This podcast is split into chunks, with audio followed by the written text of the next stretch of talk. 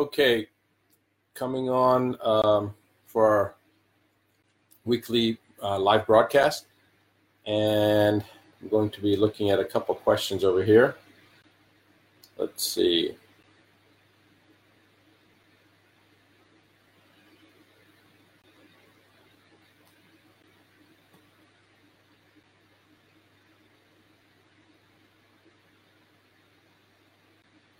Hey, MM, how are you? By the way, I saw a message that came through. Um, there was a link that was sent out for the schedules, and uh, my link's already been taken down now.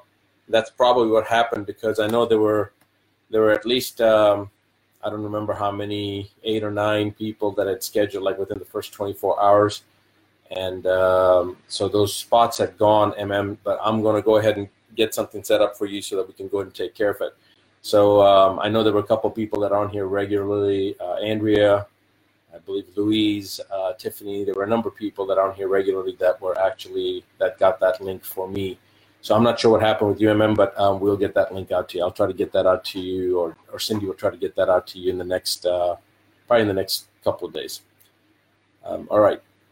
So, uh, hi everybody.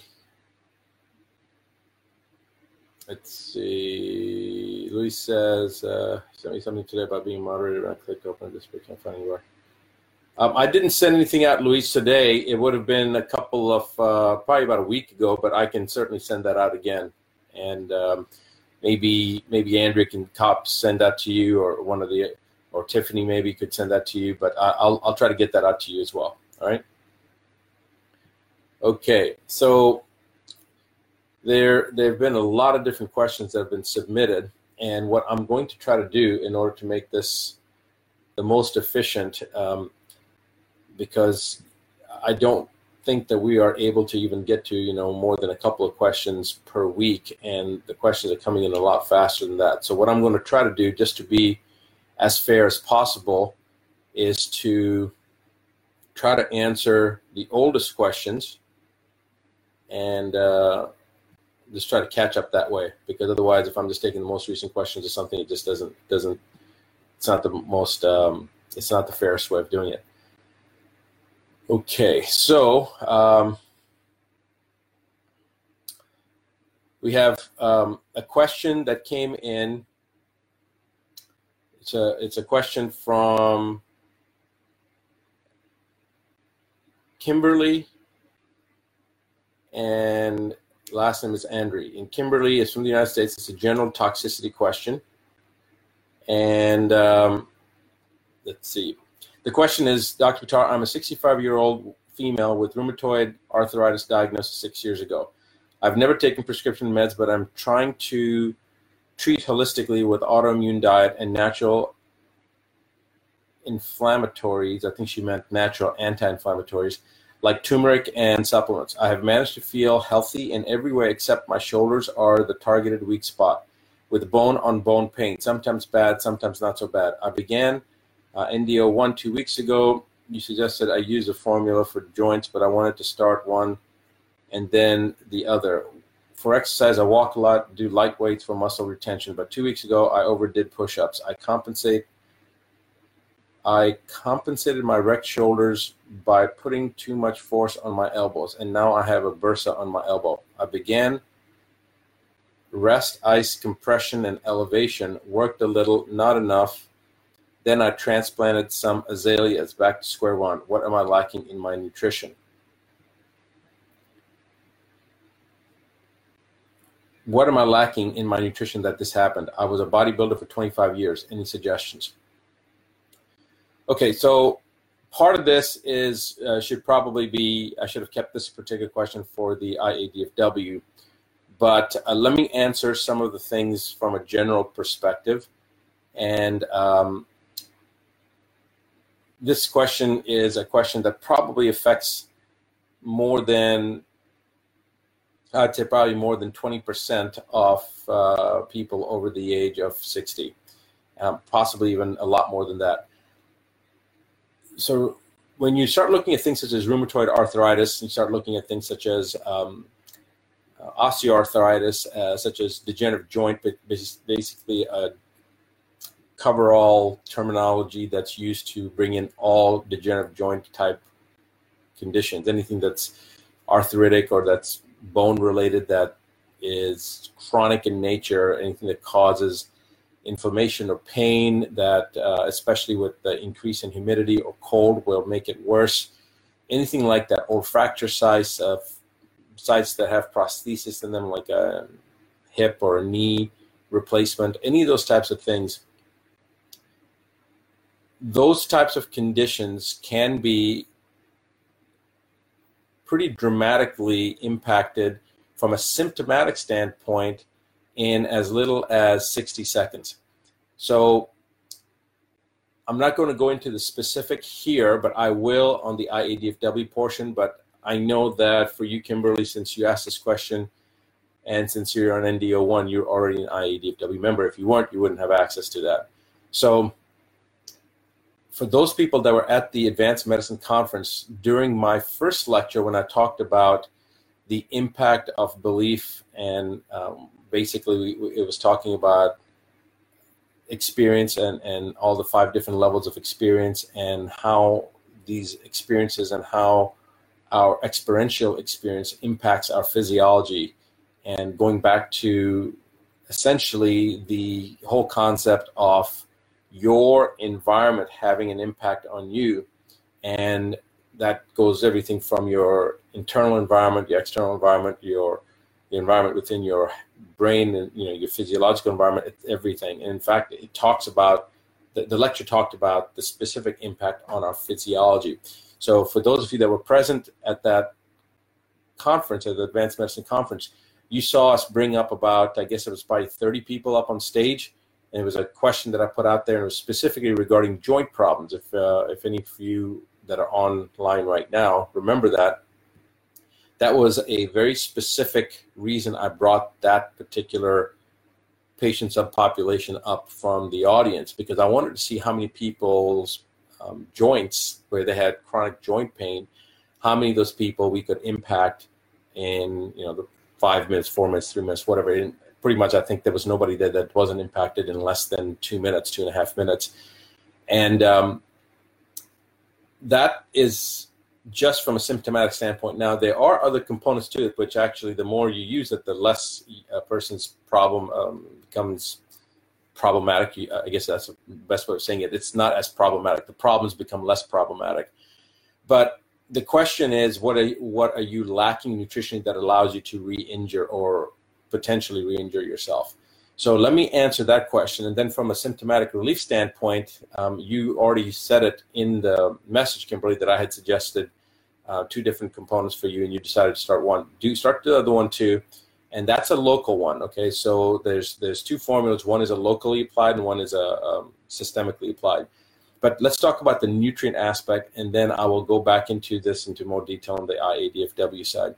So, from a nutrient standpoint, whenever somebody is injuring themselves or find themselves more prone to injuries or find themselves um, not as resilient as they used to be, or whatever the phenomenon may be, where you yourself, on some level, are conscious that you are um,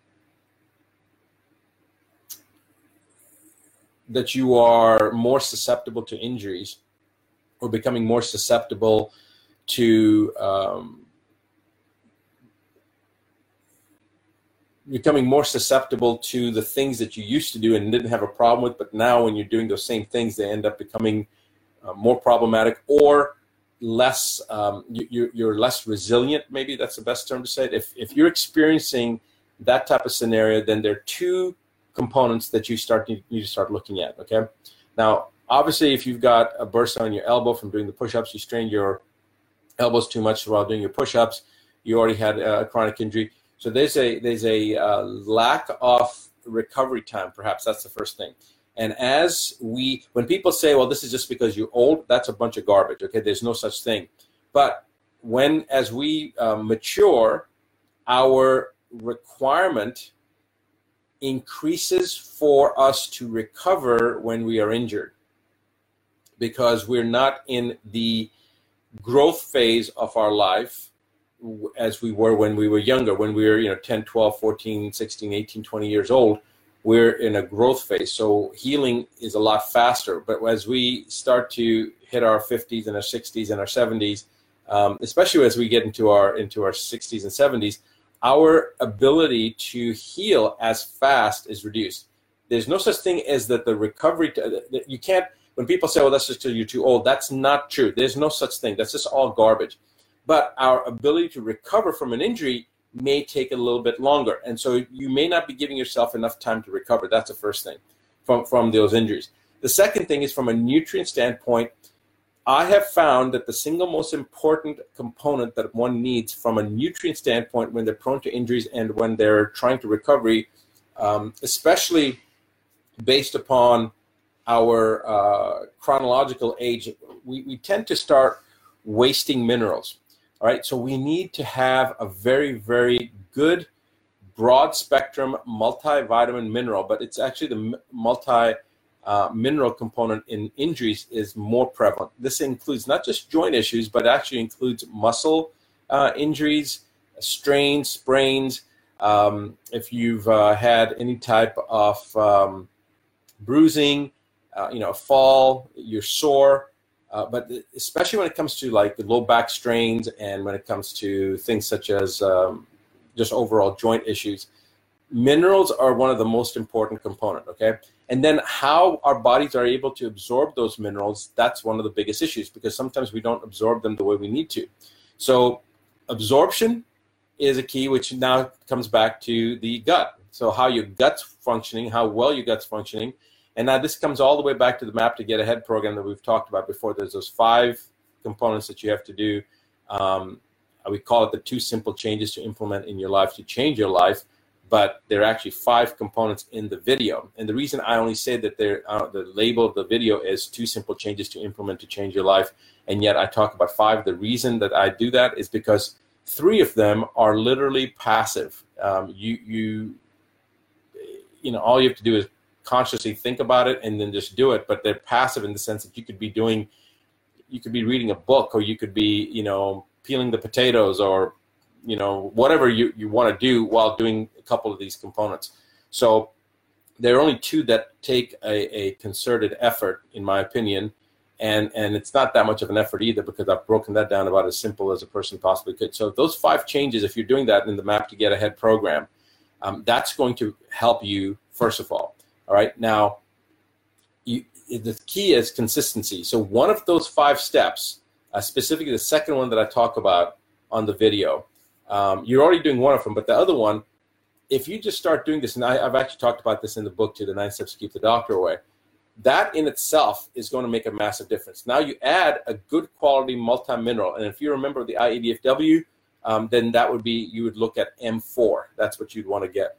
Um, obviously, if you're not an IADFW member, it's irrelevant because you can't access this stuff. But for M, for those of you that are IADFW members, M4 is a key, and I'll talk about the other component when we get into IADFW component.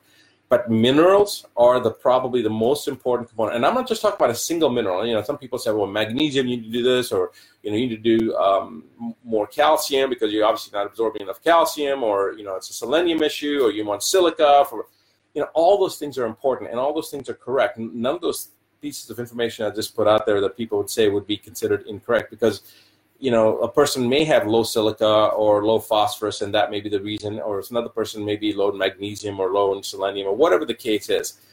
My overall thought process has always been that we should supplement in balance. And when we take a single supplement by itself, unless there's a very specific reason to do so, like if, if we've done uh, urine, hair, fecal, and red blood cell analysis, and we see a person is very low in, say, you know, and, the blood chemistries that show that low in potassium, which can now cause irritability in the heart, and you know, we see a low reservoir in, in other vectors as well as in the urine, say, or the hair, or whatever the case may be. Um, I am going to supplement potassium uh, singly, or maybe magnesium singly, but that's usually not. I usually don't single I don't usually take a mineral single uh, in a single manner and then supplement it. I usually do it in a broad spectrum.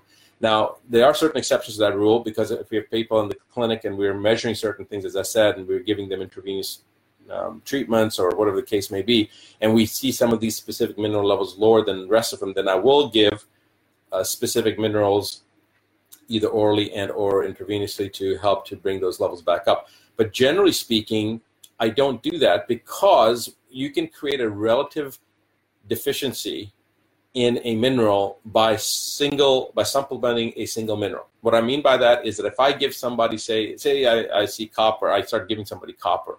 Okay, um, so um, I start supplementing copper, and because I see that copper is low, or I think that copper is low, but zinc to copper in a uh, in the body should be at a very specific ratio. So when in the when you're checking the urinary reserve, zinc to copper ratio should be 10 to 1 zinc to copper. All right. But if I start giving a lot of copper and the ratio of zinc to copper goes to 5 to 1, even though I've brought the copper back up to maybe the normal level, I've created a relative deficiency of zinc because I've given too much copper that's thrown the balance off, right?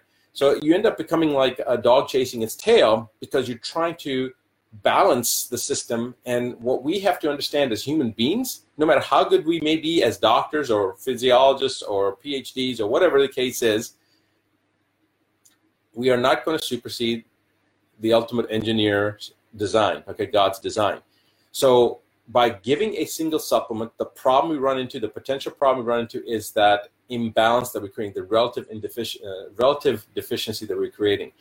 And of course, like I said, I, I do do that sometimes, but I'm doing that in a clinical setting with a patient where I'm measuring certain things, and it's only to bring that one level up, and then I go back to the broad spectrum. I never stop giving the broad spectrum support. In other words, I don't say, okay, now I'm going to stop, pull off the multi mineral and not just give you copper. I'm not going to do that because then I'm going to create exaggerated relative deficiencies. What I want to do is I want to give them the blanket component that's covering them with everything, and then I want to supplement with some additional in that particular case, if it's copper, to help to get rid of that immediate deficiency that I'm seeing without creating a potential catastrophe by creating a relative deficiency. All right. And this is a very, very big issue when we start dealing with uh, chelators because that is one of the things. Chelators are extremely effective, but we're not just pulling out the bad things, we're pulling out some of the good things, and those are the minerals. And so we have to make sure we're replenishing the system. So coming back to the original question, with uh, with Kimberly for the arthritis component. So you want you want to make sure you got you've got uh, good quality minerals. Um, if you're not EDFW member, our recommendation is M4. A, a, lot of doctors are using M4 in their own practices. Um, it's a very broad spectrum mineral. So that's one component. Um, I would also I'll make a couple of the suggestions uh, on the IEDFW component when I go there. But uh, then you also want to make sure there's other components, as B vitamins and such. And again, I'm giving you a very, very basic component, um, not to prevent things like juvenile rheumatoid arthritis or osteoarthritis or degenerative joints, but more talking about the susceptibility to injuries. So if you're susceptible to injuries, and you know your question was, what nutrients am I lacking? You're lacking one nutrient is of rest because if you're injured you need to give yourself more rest. And two the nutrients from a broad spectrum is a good quality multivitamin multi-mineral. Minerals because we tend to waste them uh, and, the, and the vitamins just because you need the uh, b5 b6 the b12 um, during periods of stress our bodies are burning through those b vitamins okay? And we are when we are in recovery mode or when we've injured ourselves we're also utilizing more uh, more B vitamins because when when you get adrenally exhausted, when you are when your adrenal glands are really being weighed down, when you're being um, under duress, let's put that, when your body's under stress, physiological stress or physical stress or emotional, psychological, mental stress, it doesn't make any difference. You are burning through minerals and you're burning through your B vitamins. So when you want to support the adrenals, that's one of the things besides all the specific things we do with adrenals, you want to support the body with the B vitamins and the minerals. So we do that, and that's why I'm recommending that you do that if you're in a body if your body's injured because that is a type of stress. So B vitamins um, and minerals, and of course there's other components, but a good quality multivitamin would probably suffice, and then taking the additional minerals. So a good quality multivitamin. Again, this isn't relevant for all of you unless you're IEDW member, but that would be uh, M4 for the minerals and the M1, which is our overall multivitamin that's what I recommend. That's what I take on a daily basis. Um, of course, there's other multivitamins you can take and minerals you can take. um, and you're welcome to do that. But that's what we use in our clinic. That's what we use uh, with certain doctors that come to our training program use. That's what I personally use. What my family members use. Uh, and so if you want to try that, that's that's uh, that's where I'd start. Then of course making sure you give yourself enough rest, and uh, then start looking at NDO2. But we'll talk more about that when we get to the IEDFW portion. All right. So that was a pretty long answer to that question. And let me just go through here and see if there's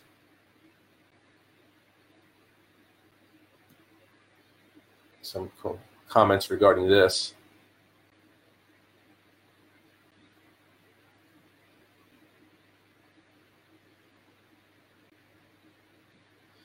Alexia asks, uh, did you hear that the FDA is destroying stem cells harvested and stored for years because they say that stem cells are considered a regulated drug?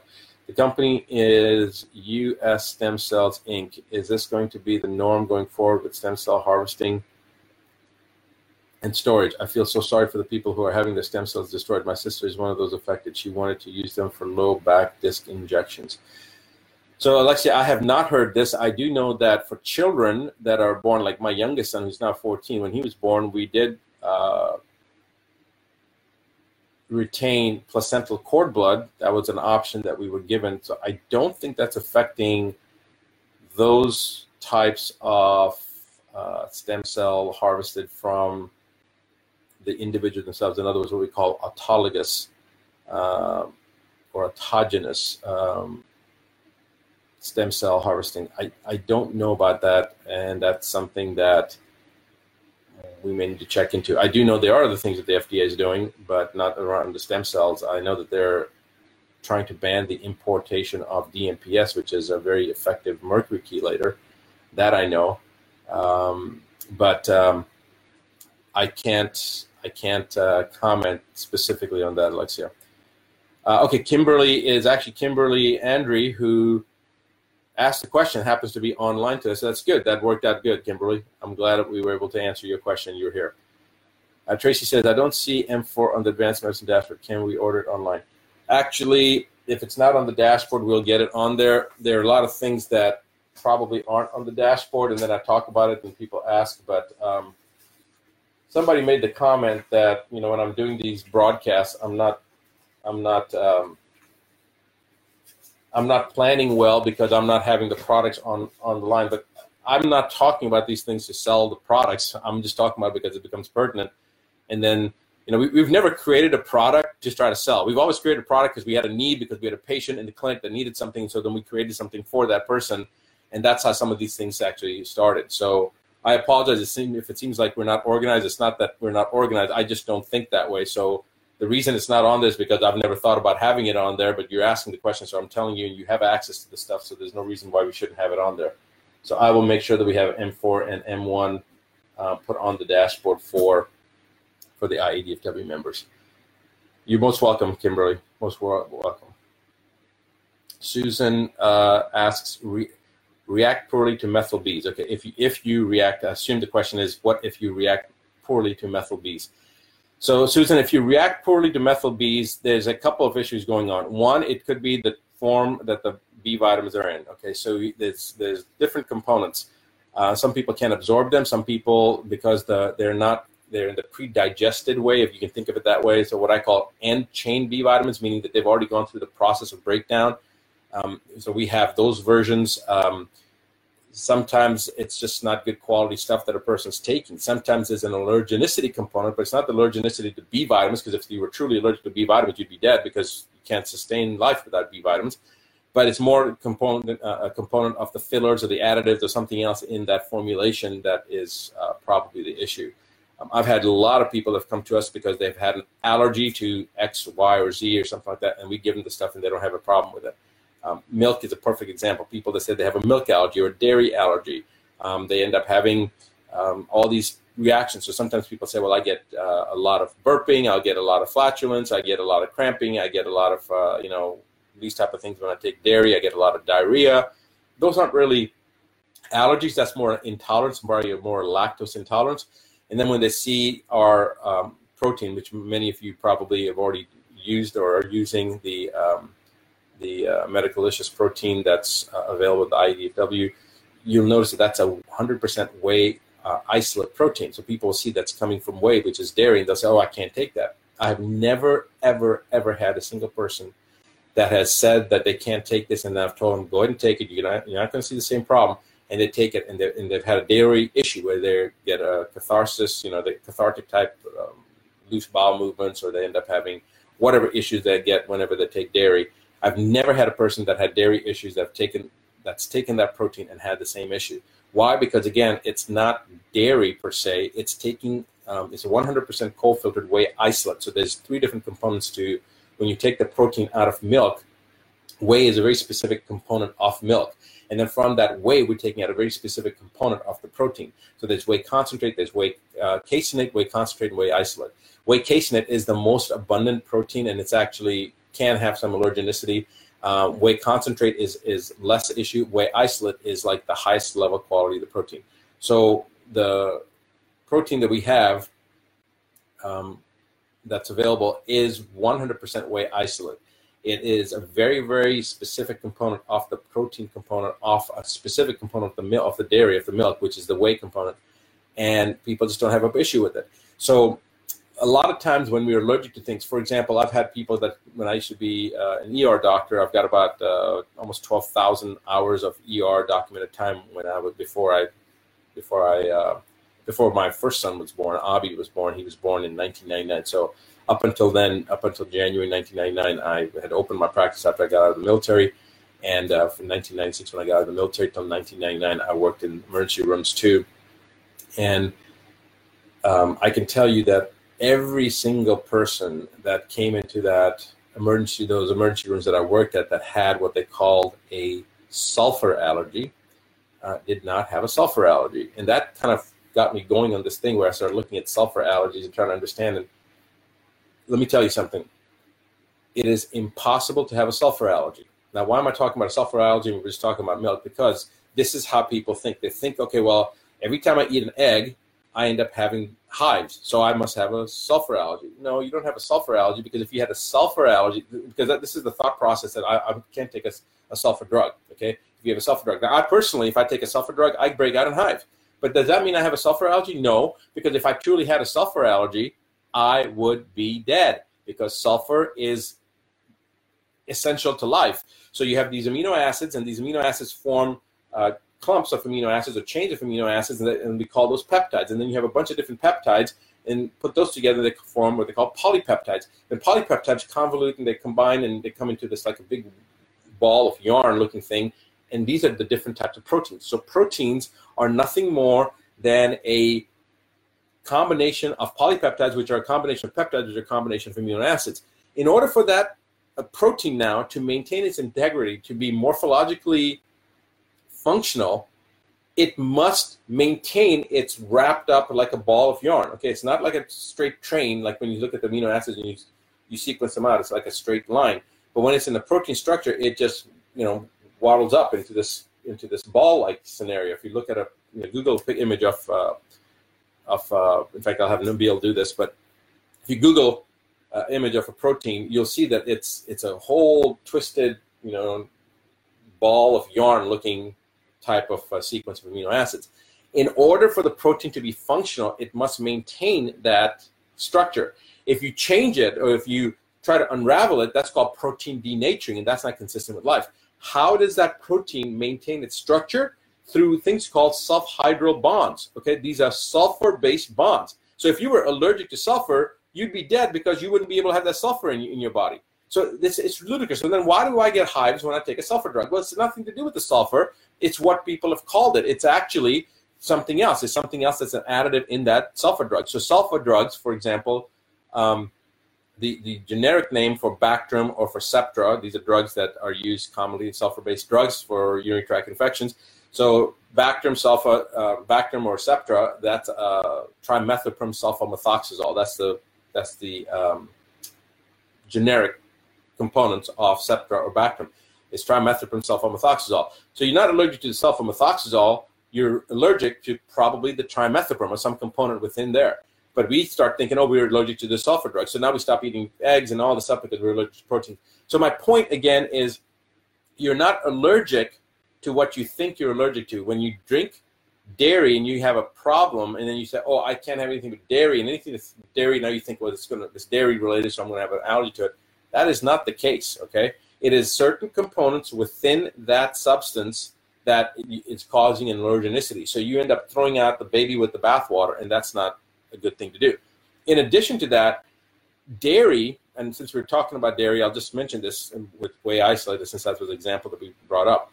When you're talking about dairy, I want you to remember this part. It's not the issue with the dairy, it's what we do to the dairy, and it's what we do to our own systems, and that creates a problem.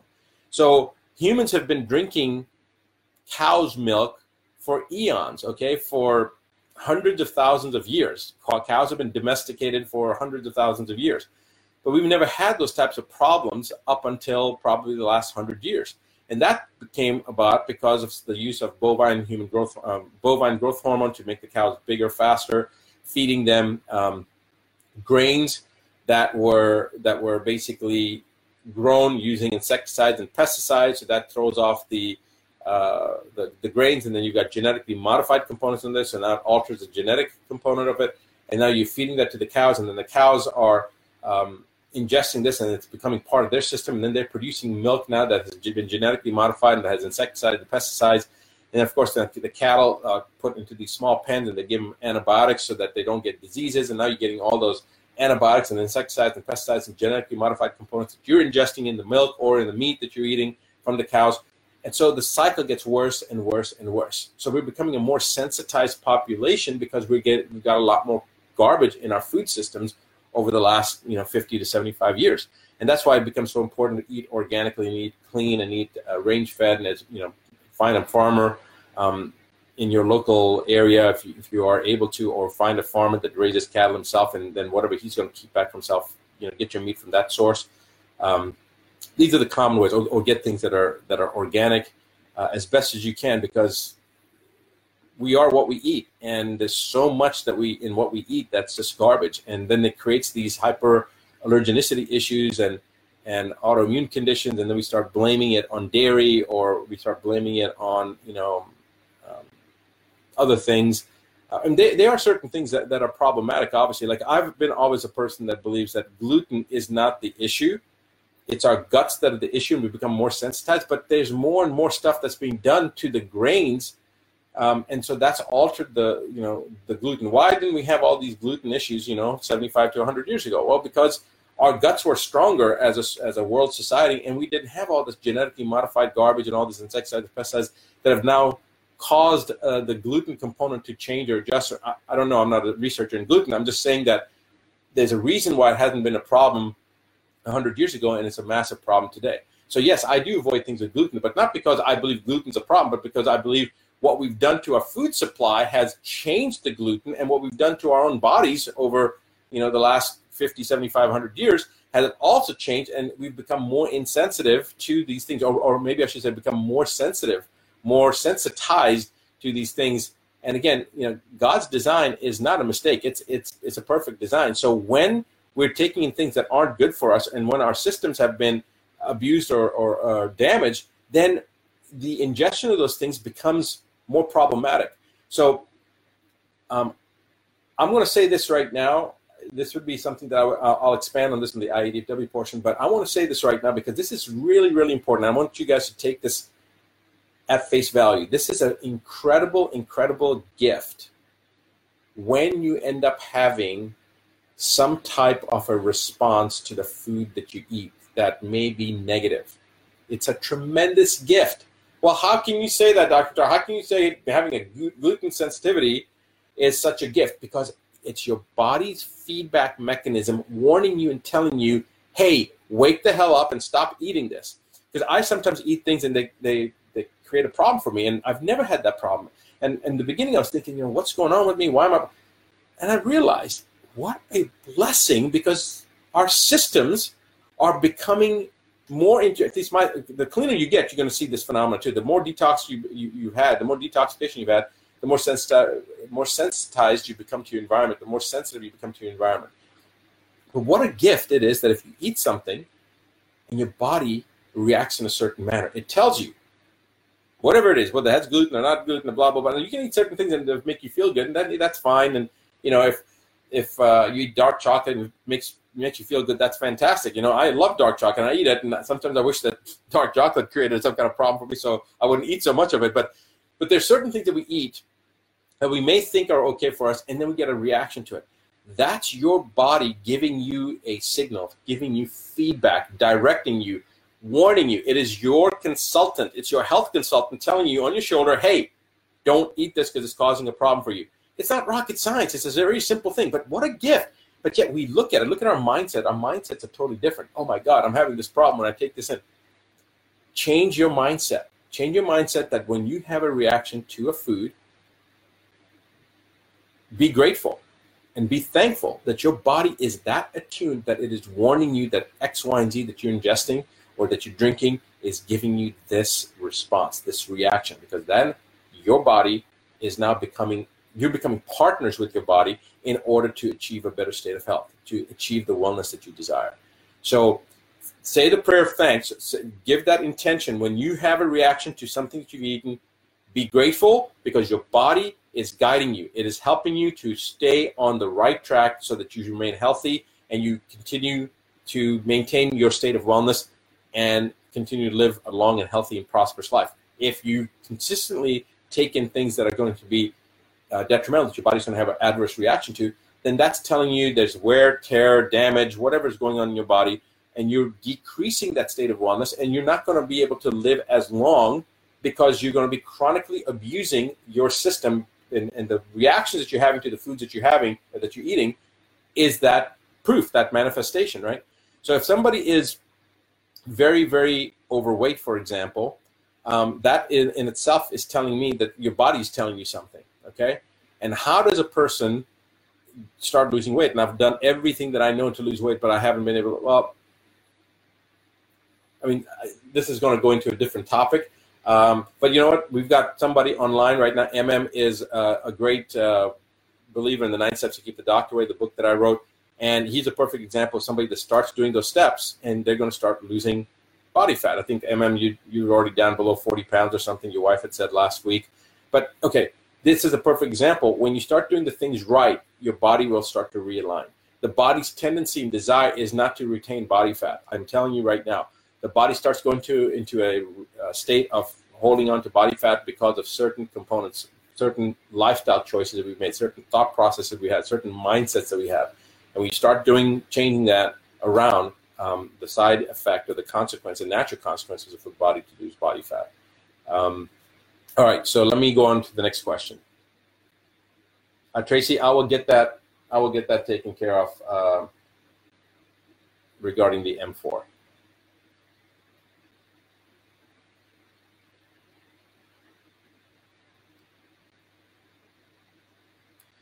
Lynn asks, um, my son is autistic, 26, nonverbal. Is it too late for treatment for him? Lynn, it's never too late for treatment, but here's the problem.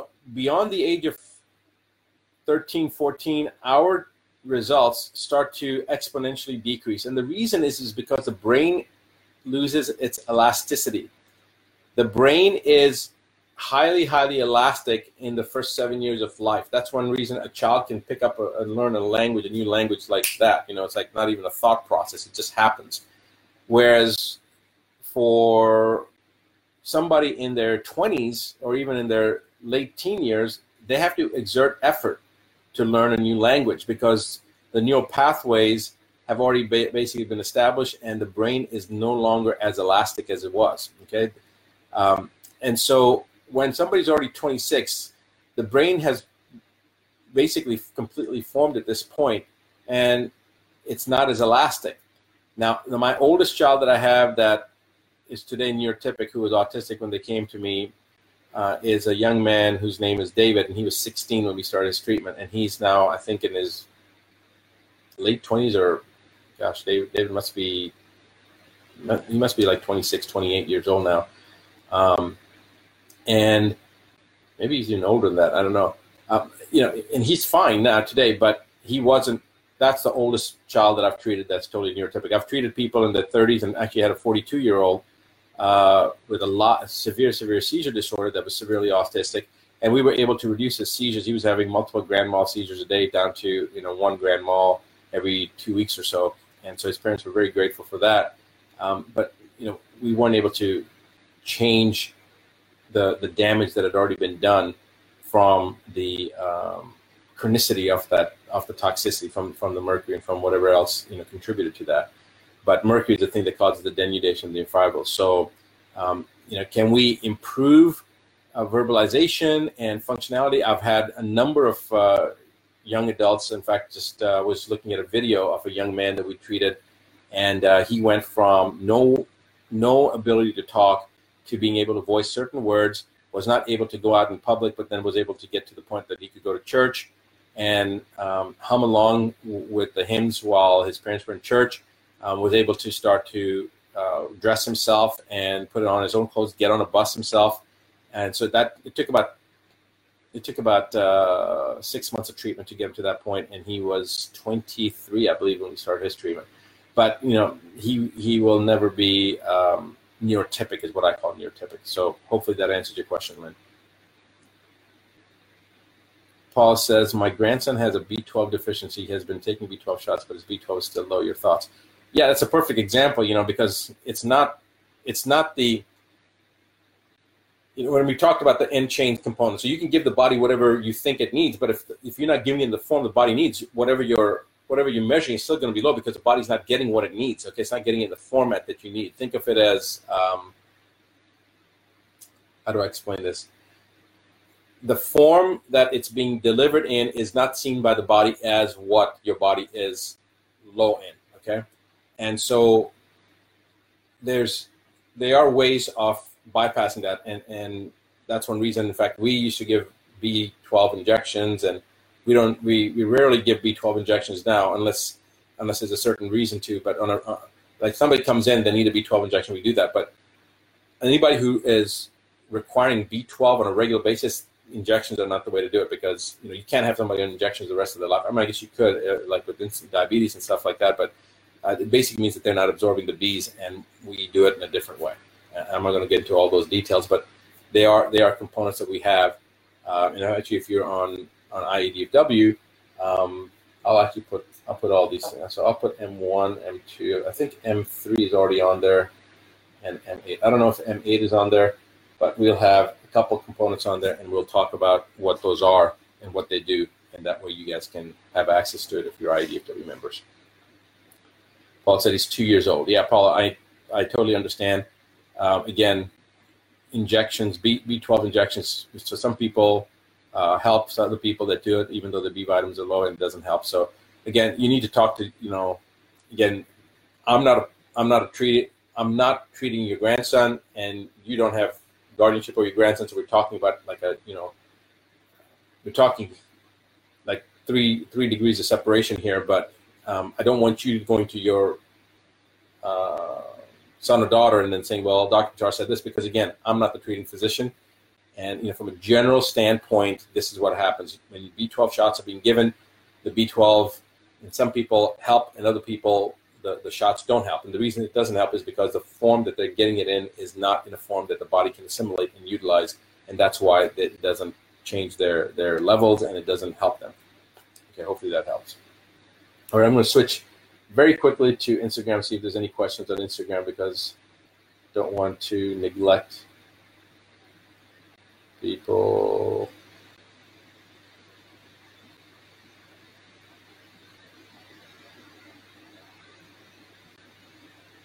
so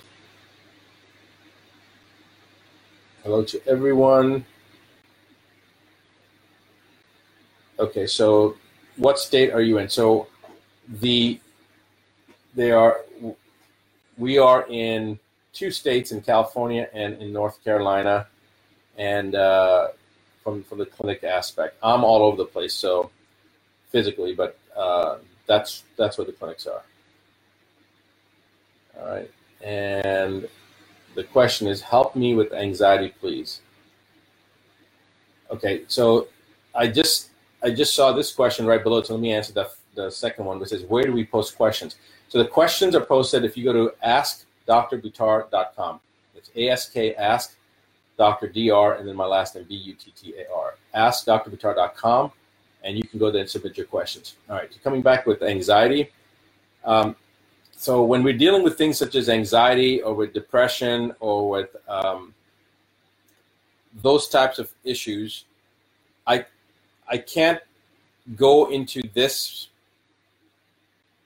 in a in a short broadcast here, but basically there's a lot of different components to this, okay? Anxiety, depression, very, very close.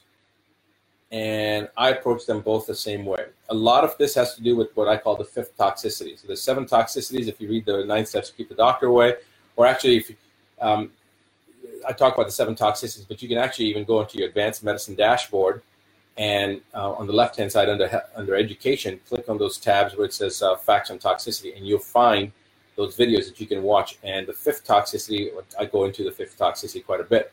And the fifth toxicity actually is the most significant one when it comes to things such as cancer as well.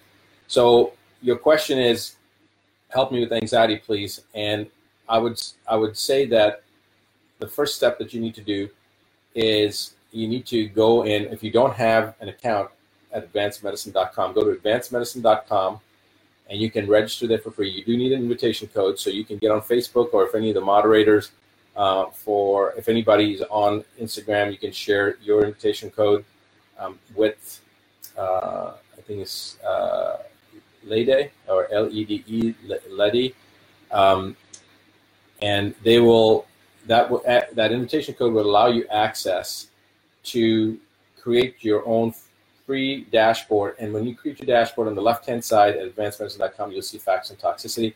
Go through those videos and you'll see the fifth one, which is emotional psychological. And that's where we go into what contributes to anxiety and how things can be changed. Um, and it's actually applicable to depression, but it's actually applicable, applicable to any type of emotional, psychological trauma. And that's what anxiety usually starts from anxiety and, and depression um, they all go back to that root cause of uh, some type of a trauma, some type of a fear, some type of a, this an underlying reason that a person feels that way. And so then to be able to deal with that, you have to first effectively address you know what that is. And for the people that are co- for people that are part of the Map to Get Ahead program, um, for the coaches, we are going to be implementing an emotional technique that'll um, not not a technique, but a treatment, a method of treating. There's many different techniques you can get you can get access to, but there's a very specific uh, treatment modality that we use in our clinic, and it's a form of biofeedback. And I have found it to be extremely, extremely beneficial. I've been using it for almost, um, I've been using it for over 10 years. Um, I'm pretty sure I've been using it for over 10 years. And um, we are going to have that accessible to those people that are if they if they want to go ahead and schedule for that doing the map to get ahead consultations. It's not going to be ready right away. It's probably going to take another month two months to implement. But the coaches are going to get trained on this too and they will be able to then provide those um, those sessions remotely no matter where you are in the world.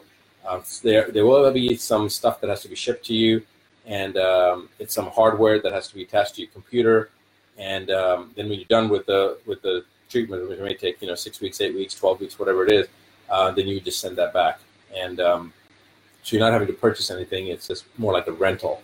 Um, but anyway, long, that's that's going to a different topic. We'll talk about that. It becomes more applicable. But anxiety, depression, uh, fear, guilt, uh, resentment, forgiveness issues, um, anger, all these different things. Okay, they all kind of come together and they're all basically addressed the same way. Uh, anxiety and depression seem to be more sociably acceptable because they've gotten enough drugs for them and they've got you know all these different things that people do for them. Of course none of that stuff works or minimally works. Uh, but there's no drug for anger. There's no drug for forgiveness. There's no drug for uh, fear. Uh, there's a drug for depression. There's a drug for anxiety many drugs for anxiety and depression um, but the problem is they all come from the same place, right? They all start from the same place, and they're just different uh, roads that go that extend beyond. And to be to be able to get rid of that stuff at its core, then you have to come down to the actual uh, causation. Okay, what what I call the actual etiology, or, or that basic etiology means what's the actual cause, the root of it all, and have to address it at that point. And a lot of people talk about this from a conceptual standpoint, but you know, it's lip service. Um, I've been saying this for over a quarter of a century that I don't treat symptoms, I treat the, the causation of those symptoms. And by doing so, then the symptom itself becomes our feedback. You know, if the symptom is still present, that means I missed the boat. If the symptom disappears, that means I hit the target. And so that's how we should really look at it. And so anxiety is a symptom of an underlying problem. Hopefully that that that makes sense later.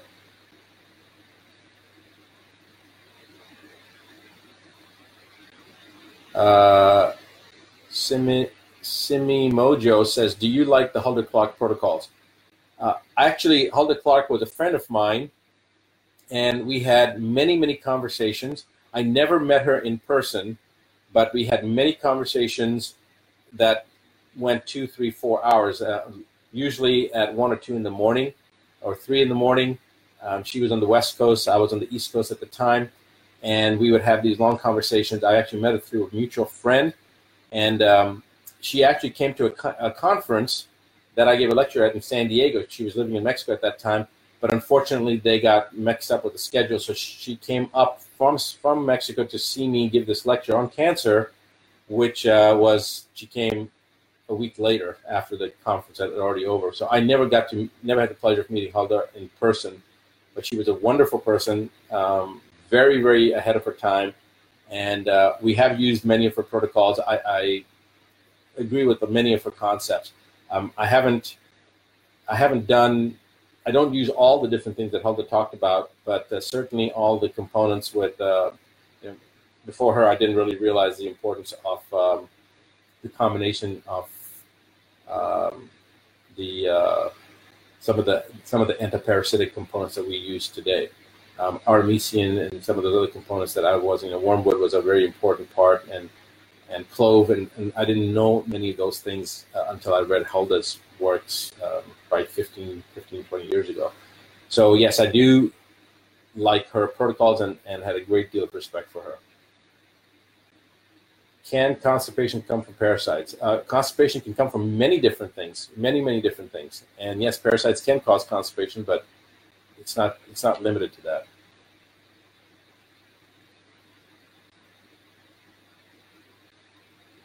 autoimmune diseases come from vaccines. Autoimmune diseases, certainly vaccines contribute to autoimmune diseases, yes.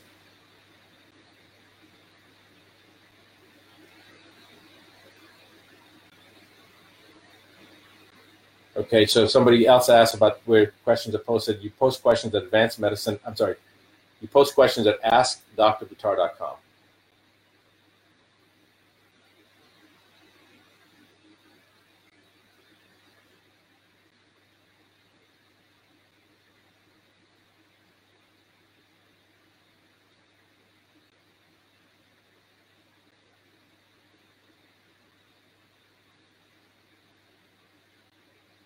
Okay, I must be doing something wrong because somebody's telling me you first need to close the comment box half screen by pulling it down. Yeah, I'm probably not the most savvy person on this, so I apologize for that. Uh, last question here. I have multiple sclerosis. I'm on medication. I'm not on medication. What do you recommend? You know, again, it comes down to toxicity and you have to identify what organs of detoxification are impaired. The first thing we do anybody that comes to our clinic, and of course you're not a patient, so it wouldn't necessarily be applicable to you, but I would start at going to advancedmedicine.com, um, register there, and uh, you can create your free dashboard, take the head map. It doesn't cost any money. The head map Advanced Health Evaluation Assessment for Detoxification Medical Assessment Program and find out which organs of detoxification are the most impaired and start there. That's where I would start. And that, I'd start there with any kind of condition. That's where I start with anybody who comes to us. I will not see a person in my clinic unless they've done the head map. And actually, no, no other provider is uh, is allowed to see anybody either unless they've done the head map. So hopefully that makes makes sense. Okay. Coming back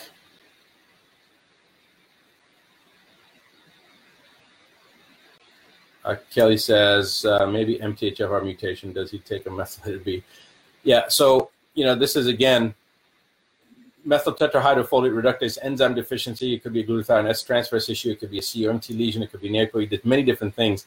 Um, but to think that you can take a methylated B vitamin and, and, increase that, it it's not not that simple. But you know, you've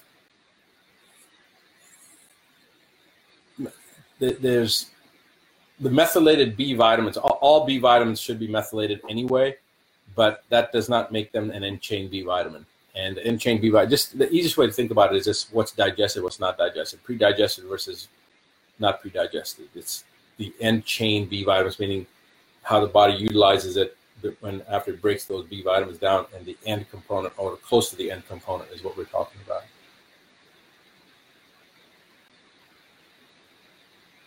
Uh, Kellyanne says, "Do you recommend doing an elimination diet and then introducing to C?" I'm not sure what you're referring to. If you're talking about a food allergy, um, yes, we we do do that, but we don't introduce the substance back in to see what's going to happen. Um, we take them through our ARSV treatments, or we use uh, a couple of other components, but usually ARSV, and we want to introduce it back into the system so that the body can then be retrained, so it's not allergic to it. So that's a very deep topic, and I'm not going to go into that right now. Um, Dr. Farah and or her husband Jack are online with us too, uh, becoming great friends. Hey Farah, how are you? Dr. Farah has uh, has a lot of experience in utilizing herbal medicine, and um, I'm hoping to learn from her more. I mean, we use a lot of herbs, and um, just kind of seeing some of the things that she's doing um, she is uh, an MD, but she is more naturopathic than most naturopaths are that I've seen, at least. Um, MM just said, good to see you, Farah. Uh, MM says, uh, 45 pounds, I feel great. Okay, so MM's lost 45 pounds. So that's an, an example of what I just said. If you do the right things, um, your, your body is designed to be efficient, okay? And its goal is to reach a certain state that is referred to in quantum physics as zero point.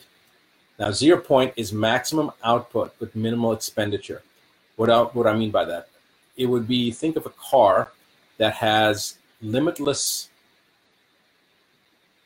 range and has no need for fuel. So it's mi- maximum output, i.e., it can keep on going forever with minimal input. It needs no fuel. That would be zero point. And our goal from a longevity standpoint, from a health standpoint, from a wellness standpoint, from a mindset standpoint, from an optimization standpoint, from an anything that you do standpoint, should be to achieve zero point or get as close to as we can to zero point, which is maximum output with minimal expenditure. So this is a a phenomena of quantum physics. And when you start to apply those principles to the body, you realize that the body's desire, the body's goal is to function optimally. And when you have excess body weight on, that's not allowing to function optimally. You know, you have pain when you get up, you got more weight that you got to carry, your heart has more tissue has to perfuse, et cetera, et cetera, et cetera. So the once we start doing the right things, the body's own natural tendency will go back into a state of efficiency, and that's what we want. So when we're exercising, for example, we are helping the body become more efficient. It's helping to train the body to become more efficient. We're not exercising for you know what is your mindset when you exercise? Very, very important. Okay. I know because I've gone through both both extremes where I couldn't sleep unless I'd worked out, and I mean, you know, very, very hard workouts, and then to the point of being a totally lazy bum and and getting fat and real and that part of it self sabotage and realizing the self sabotage and looking at it and observing it uh, as a third party and then getting back up and going back to the opposite extreme and going back and forth vacillating between the between the two. It's your mindset okay? When you exercise what are you thinking? Are you thinking of it as an obligation? Okay and that's one of my problems. I've always think of it, thought of it as an obligation and so it's created an internal turmoil for me. Whereas if you look at it from a mindset of efficiency. I'm becoming more efficient. My body's becoming more efficient. When I'm exercising, I'm just training my body to become more efficient. That's all I'm doing. It's a simple thing. I'm doing it so that my body approaches zero point. It changes the energy of the of, of your thought process of your mindset, which now allows you to be able to achieve and accomplish and move towards what you want, which is making your body more efficient. So that simple technique of changing the mindset, and I'm going to be talking more and more about this at some of the things that are coming up, like at our uh, at our retreat that we're going to try to do in October, um, but also um, there's tentatively we've scheduled it for the first week of October, and um, we're going to be talking about that and a couple of other. We're going to be talking about the mindset aspect and a couple of other very powerful techniques, uh, ways for people to enhance their own systems. And the coaches, the advanced medicine coaches, are going to be uh, trained in some of these components and hopefully be able to expand on this or at least to be able to give you guys some information on this so that those that want to participate and, and learn about some of this information in more depth will have the opportunity to do so. So we want to approach zero point, and zero point is the key that if we can approach zero point in anything we do in life, we're going to be able to uh, do it better, faster, stronger, etc., etc. All right, so get that going there.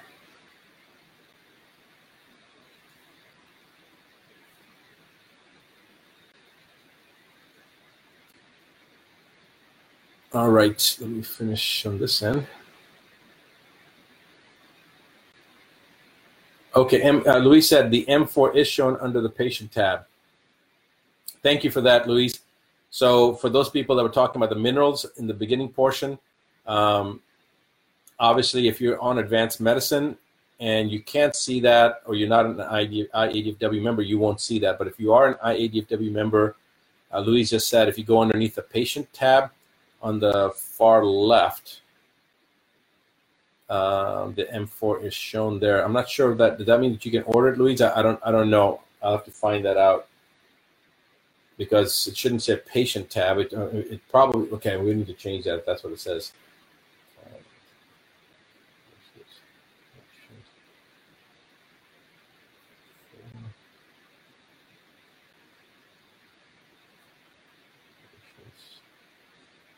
I'm just making some notes to myself so I can remember this stuff.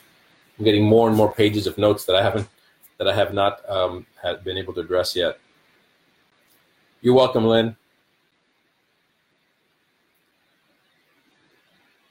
Amy said, I'm down 22 pounds. Read the nine steps, people. That's a gift. Thank you, Dr. Carr. Thank you, Amy. I appreciate you saying that. Um, I uh, I am very pleased that the book, now in its ninth year, is still continuing to sell.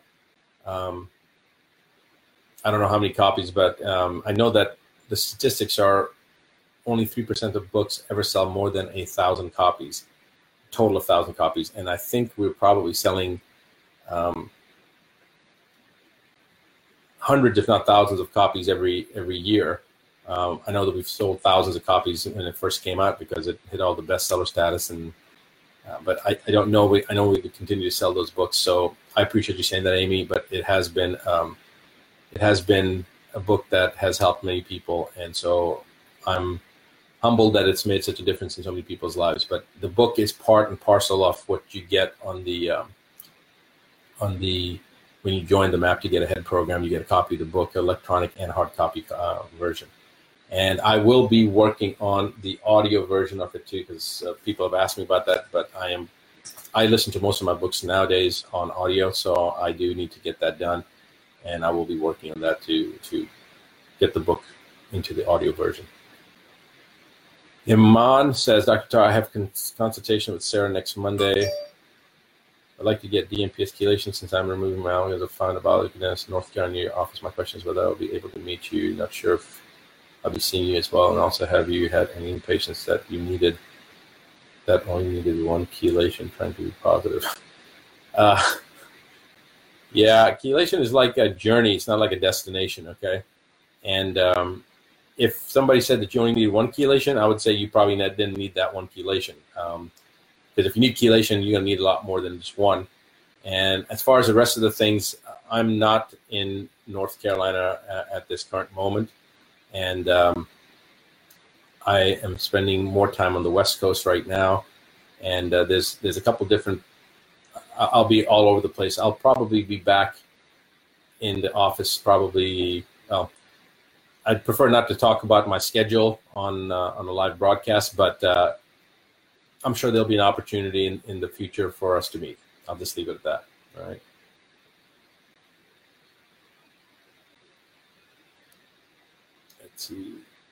I will be in the. I'll just say this: that I'll be off and on in the clinic um, in, in, August, and uh, then back to the West Coast again. So there's a, there's a lot of things that are moving. There are a lot of moving parts right now. So that's one reason I don't know what my schedule is always. And uh, patients that are scheduled with me, you know, I know about that schedule, but the rest of it I I don't talk about because um, I don't know how they're scheduling things right now. I just know what my schedule is right now. So, but I'm sure that we'll meet in the future.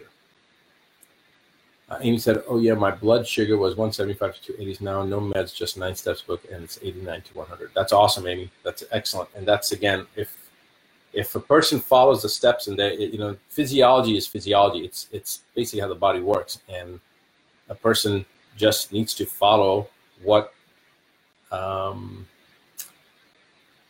the ultimate engineer outline for us to follow, basically. And that's all the nine steps is. It's basically a roadmap back to how uh, we should be living our bodies based upon how physiology tells us. Some people say, well, you know, did God speak to you, Dr. Or how do you know that God's the one that said, it's, it's not what I'm saying that God's saying that. I just know that God created us, physiology. So I'm looking at the physiological rules, the, the laws of physiology and understanding physiology. And so based upon how our bodies work, um, which the ultimate engineer design, that's where I'm taking it from. And I'm saying that these are the rules of how the body works, and this is how we should be doing it so that we optimize the rules within which our bodies were designed to, to work. You know, perfect example would be we're not designed to ventilate water. So if we stick our head underwater, we can't breathe it. That's not how our bodies are designed. We're not ventilated to, to, um, to, to ventilate smoke. We're not designed to ventilate smoke. So putting a cigarette in your mouth and trying to breathe that is the same thing as slamming your head into water. We're designed to ventilate air. Okay, uh, oxygen is what we need. So plants are designed to uh, intake uh, the carbon dioxide that we give off, and then we take off, and the, and the, plants give off oxygen, which is what we take in. So it's a perfect symbiotic relationship between humans and plants, or, or, or biological life form and plant life form. But what plants breathe out as waste, we take in as life sustaining component, which is oxygen. And what we give out as waste, which is carbon dioxide, plants require that um, as a uh, life sustaining substance. And so that's one reason I'm so against cutting down trees or plants. I'm very reluctant to do that because in my mind, I'm always thinking that, you know, the plants are giving off what we need. So, and what are we doing? We're cutting off the lungs of the planet by cutting down, you know, hundreds of thousands of acres in the Congo and the Amazon. That's one reason when people people talk about bleeding hearts, forget about the bleeding heart component, right? I mean, I'm truly a tree hugger, like literally a tree hugger, but that's why I'm concerned about it because it's it's going to affect our our planet. So I believe in industry and I believe in capitalism and I also believe in being responsible. And there's you don't have to go around and cut down trees that have been around for 300, 400, 500 years. You know, we can there's farming that can be done. You can farm trees, but you know, look at hemp. Hemp grows faster and it's more resilient and makes better quality paper. And and of course, you you may not be able to make uh, you know furniture out of it, but there's other things that can be done with the hemp stalk uh, that can then be used to make furniture. And they've, they've got shampoos made out of hemp, and they've got you know all sorts of different products that are made out of bamboo and all these things. We don't have to go out and cut down all the, the trees that are that have been here for so long. Is my point. There's other ways of doing it. There's other ways of um, having a more sustainable environment. Okay, I'll step off my my preaching block there. Um, there's some guys, uh, Amy, Richard, MM. They're get, sharing their invitation code. So if you're not a member at advancedmedicine.com, feel free to use one of these invitation codes, and then these uh, individuals will be able to help and guide you in, in the process. And uh, basically, if you go to advancedmedicine.com, you register there. It's free, doesn't cost any money, but then you'll have access to the head map and you'll have access to many other uh, components on that on that webinar. Uh, I'm sorry, many other components, including webinars. Uh, says, "How can I contact you?" Uh, you can send a message right here, or uh, you can contact the office, and they'll be able to help you. Thank you, Louise, for that. Christina says, I have a renal cyst that is growing. Should I be concerned? Uh, renal cysts can be quite benign. And again, I don't know that, I don't know in what capacity or how that was how that was established. You have a renal cyst, but you know it all depends uh, what that renal cyst shows. And again, I don't like to get into these type of questions because you know it's very specific to you because we don't know what you could say it's a renal cyst, but it could be uh, a lesion that was described as a cystic lesion, and that's what you're seeing, but it could be something else. And then, God forbid, something was more serious, and the person comes back and says, "Well, Dr. Buttar said blah blah blah." So I, I don't get into these type of specific questions um, for medical legal, legal reasons, but there are things such as renal cysts that are benign that you don't have to be worried about. But it all depends on how it was determined, whether it was actually a cyst or whether it was a it's a cystic lesion um, that could be um, malignant. So I, I, don't really know I, because I don't know your particulars, but even even the studies that are done, like if it's an ultrasound that was done or a CT scan that's done, you know, they're not always definitive. So if it's just a if it really is just a renal cyst, nah, I wouldn't be too worried about it. If it's something more, then it's obviously something that should be looked at. Uh, Kellyanne, you're welcome.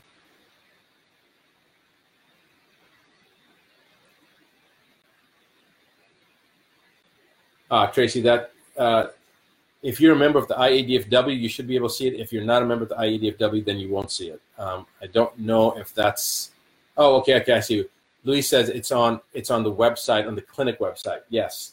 So it, on the clinic website, Louis, that's different. So that's on, that's a patient thing. It, uh, for advancedmedicine.com, that's what we're talking about. So the clinic website is just set up for the patients. Nobody can access that unless it's unless they have a uh, password, and that's only for patients. So please don't give that out. That's um, that's a totally different thing. So let's not get me confused. I don't I don't usually talk about the clinic website. I'm always talking about advancedmedicine.com.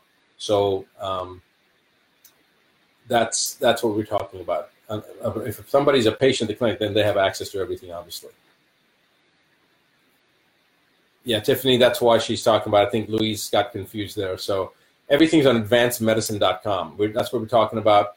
And what Louise is talking about, Louise happens to be a patient at the clinic, so she's getting uh, the advancedmedicine.com and, and drbuttar.com um, she's talking about the docbuttar.com, not not the advanced medicine. So M4 is not probably on the advancedmedicine.com, and we will get it up there. Alexia says, You look tired, get some rest. We really appreciate your passion information. I need to sign off. I'll tune in again. Um, no, I'm actually well rested. I just I just look this way. I haven't worked out. I usually look more alive when I've worked out, so I'm missing I'm missing my workout right now. Richard said, congratulations to Amy. Absolutely.